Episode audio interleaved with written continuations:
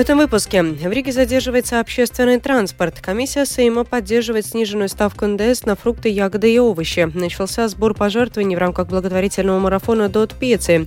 Перемирие в Газе окончено. Цахал объявил о возобновлении боевых действий. Теперь подробнее об этих и других событиях.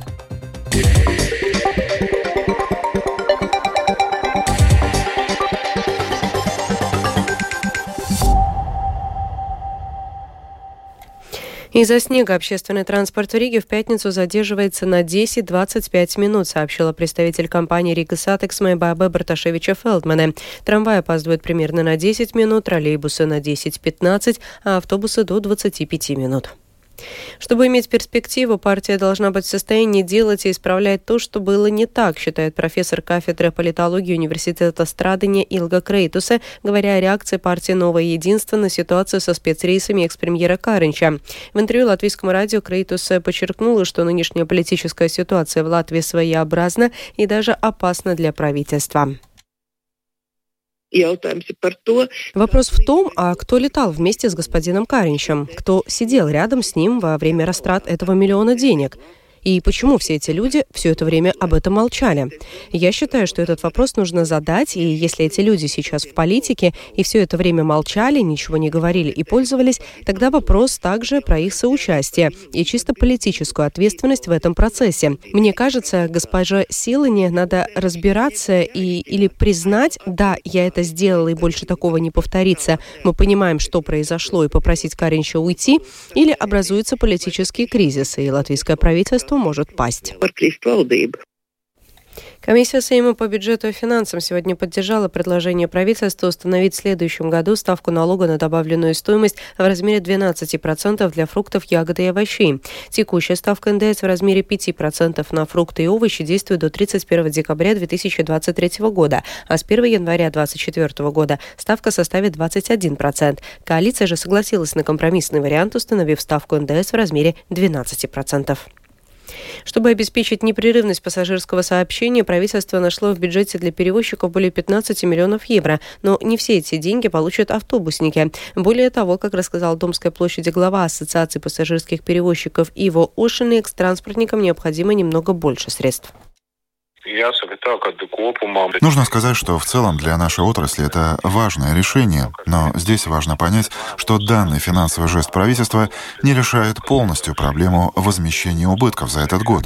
Поэтому Минсообщение лукавит когда говорит обществу, что выделенные средства обеспечивают непрерывность транспортных услуг. Хочу сконцентрироваться на другой цифре, и в настоящий момент общая сумма задолженности нам, которая не покрыта, составляет 16,9 миллиона евро. Из названных вами 15 правительство утвердило автобусным компаниям 10 2,4 миллиона только. Так что до конца года я посчитал, что нам не хватает 6,5 миллионов. Поэтому я никак не могу согласиться с мнением, что это гарантирует непрерывность наших перевозок. Политические и климатические вызовы последних лет актуализировали вопрос быстрого оповещения населения об угрозах. Это касается системы массовой рассылки на мобильные телефоны жителей Латвии предупреждения о чрезвычайных ситуациях. В Министерстве внутренних дел уверяют, что такая система общественного оповещения АБС+, будет внедрена в Латвии к концу следующего года. Подробности в сюжете Людмилы Пилип. Чтобы проверить работу государственной системы экстренного оповещения, 28 ноября этого года Государственная пожарно-спасательная служба Латвии провела проверку сирен по всей территории страны. Однако сообщения о предстоящей проверке на свои мобильные телефоны получили только украинские беженцы. Выбор этой группы связан с психологическими аспектами, поскольку звуки сирен у них ассоциируются с воздушной тревогой. Однако эта рассылка не стала первым тестированием новой системы общественного оповещения АБС+, отметил представитель Министерства внутренних дел Арис Зерванс. По его словам, в настоящее время оповещение о чрезвычайных ситуациях по указанию указанию Государственной пожарно-спасательной службы осуществляется посредством направления абонентам мобильных операторов коротких текстовых сообщений. А с введением новой системы общественного оповещения АБС+, будет новая технология сотового вещания. АБС Плюс – это система сотового вещания, которая обеспечивает оповещение жителей на определенной территории. Это не будут сообщения типа СМС. Это будет другое оповещение. Определенная базовая станция, как радио, при чрезвычайных ситуациях будет давать сообщения. Мобильная сеть их услышит и сразу же вышлет сообщение на телефон. На экране телефона появится визуальная текстовая картинка с предупреждением об угрозе. Информацию подготовит пожарно-спасательная служба. Система определит, в какой географический район ее нужно отправить. Все пользователи, которые будут там находиться, получат сообщение. И не только местные пользователи мобильной сети, но и иностранные иностранцы с подключенным роумингом. Предупреждения будут направляться непосредственно на телефон. Это будут предупреждения, например, о возможности землетрясений, наводнений и других чрезвычайных происшествий, в том числе и о нападении врага. Новая система быстрого оповещения будет задействована в Латвии в конце следующего года. Сейчас завершается первый тур процедуры госзакупки. В процессе второго тура будет выбран коммерсант, которому предстоит внедрять систему экстренного оповещения жителей Латвии в чрезвычайных ситуациях. Министерство внутренних дел будет проводить проводить информационную кампанию, разъясняющую, как работает система оперативного оповещения населения. Людмила Пилип, Латвийское радио 4. Сегодня в парламенте проходит конференция, посвященная вопросам эффективности деятельности негосударственных организаций в Латгале. В ходе мероприятия было представлено исследование Центра общественной политики Провидус о ситуации в этой сфере в данном регионе, а также состоялись панельные дискуссии с участием самих организаций и представителей самоуправлений. За конференцией следил Михаил Никулкин. Подробности в его сюжете.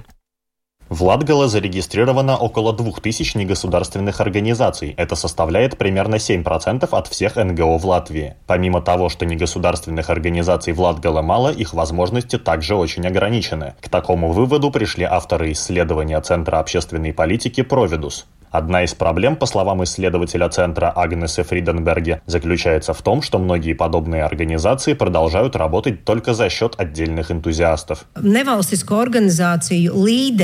У лидеров негосударственных организаций есть очень высокая персональная мотивация работать в своем крае, в своей волости или городе, чтобы менять ситуацию. Но то, что мы слышали, нередко негосударственные организации не только в Латгале, но и в других местах Латвии основываются на одном или двух энтузиастах. Фактически если эти энтузиасты, например, стареют, как это происходит со всеми нами, или решают изменить профиль своей деятельности, то на их место некому прийти. Отметим, что из 2142 НГО в Латгале только 797 имеют какой-либо доход, и лишь 163 смогли привлечь наемных работников. Поэтому, делают вывод исследователи, организации в большинстве своем являются слишком слабыми, чтобы быть эффективным партнером по сотрудничеству для самоуправлений. Из всех негосударственных организаций в Латгале только 41 участвует в различных консультативных мероприятиях муниципалитетов. Кроме того, исследователи обнаружили несколько подозрительных фактов, связанных с негосударственными организациями в Балвском крае. У одной из них доходы исчисляются миллионами, а еще в четырех случаях НГО зарегистрированы как третейские суды. По словам второго автора исследования Провидус Лиги Стафецки, НГО в Латгале очень мало принимают участие в организации помощи в кризисных ситуациях в самом их начале. Лишь три из 40 опрошенных НГО рассказали, что делали что-то на начальных этапах кризиса, например, войны в Украине. Однако общая ситуация не так драматична, отмечает Стафецка. Многие организации начинают подключаться к работе немного позже. Mēs daudz vairāk dzirdējām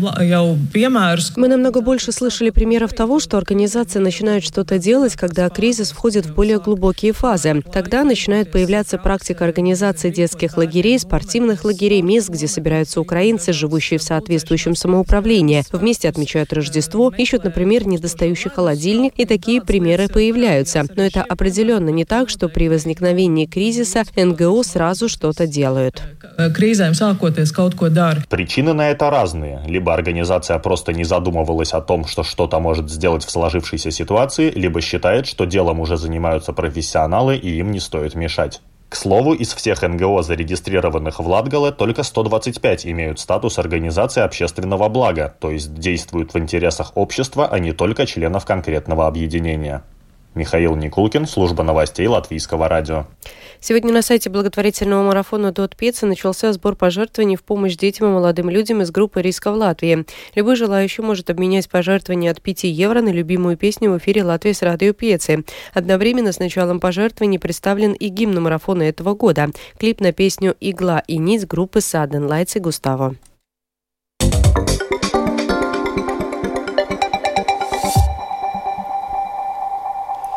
Президент Латвии Эдгар Ринкевич, президент Литвы Гитанас Науседа и президент Польши Анджей Дуда бойкотировали общую фотосъемку на встрече Организации Объединенных Наций по изменению климата КОП-28 в пятницу, потому что для нее также позировал авторитарный лидер Беларуси Александр Лукашенко. Армия обороны Израиля официально объявила о возобновлении боевых действий в секторе Газа, обвинив террористическую группировку Хамас в нарушении режима прекращения огня. Между тем, США призвали Израиль к действиям по безопасности жителей Газы, а йеменские хуситы пригрозили расширением своих военных операций против Израиля. Продолжит Рустам Шакуров.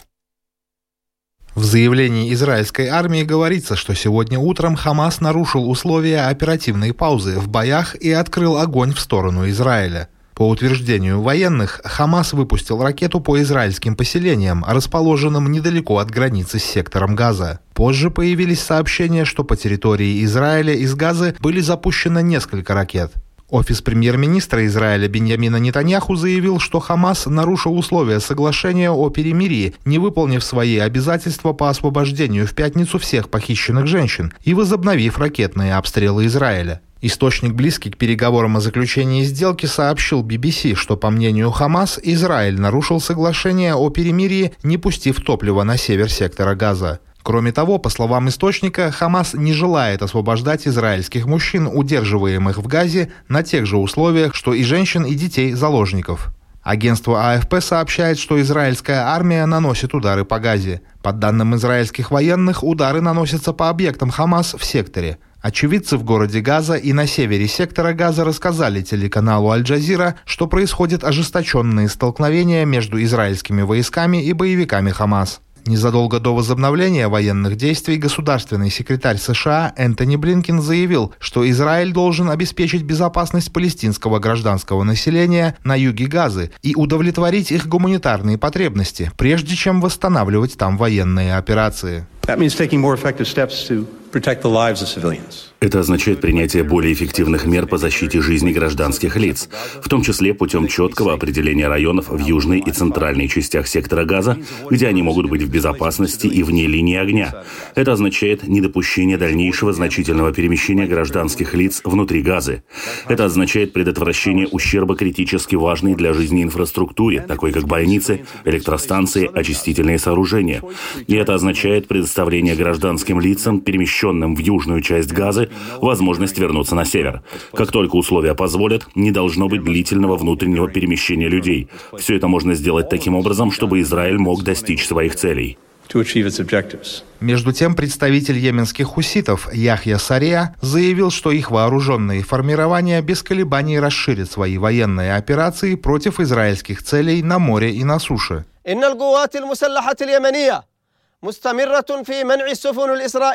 Вооруженные силы Йемена продолжают блокировать израильские корабли в Красном море и примут меры для обеспечения в дальнейшем полного выполнения этой задачи. Вооруженные силы Йемена также подтверждают, что их военные операции прекратятся, как только будет остановлена израильская агрессия против палестинского народа в секторе Газа.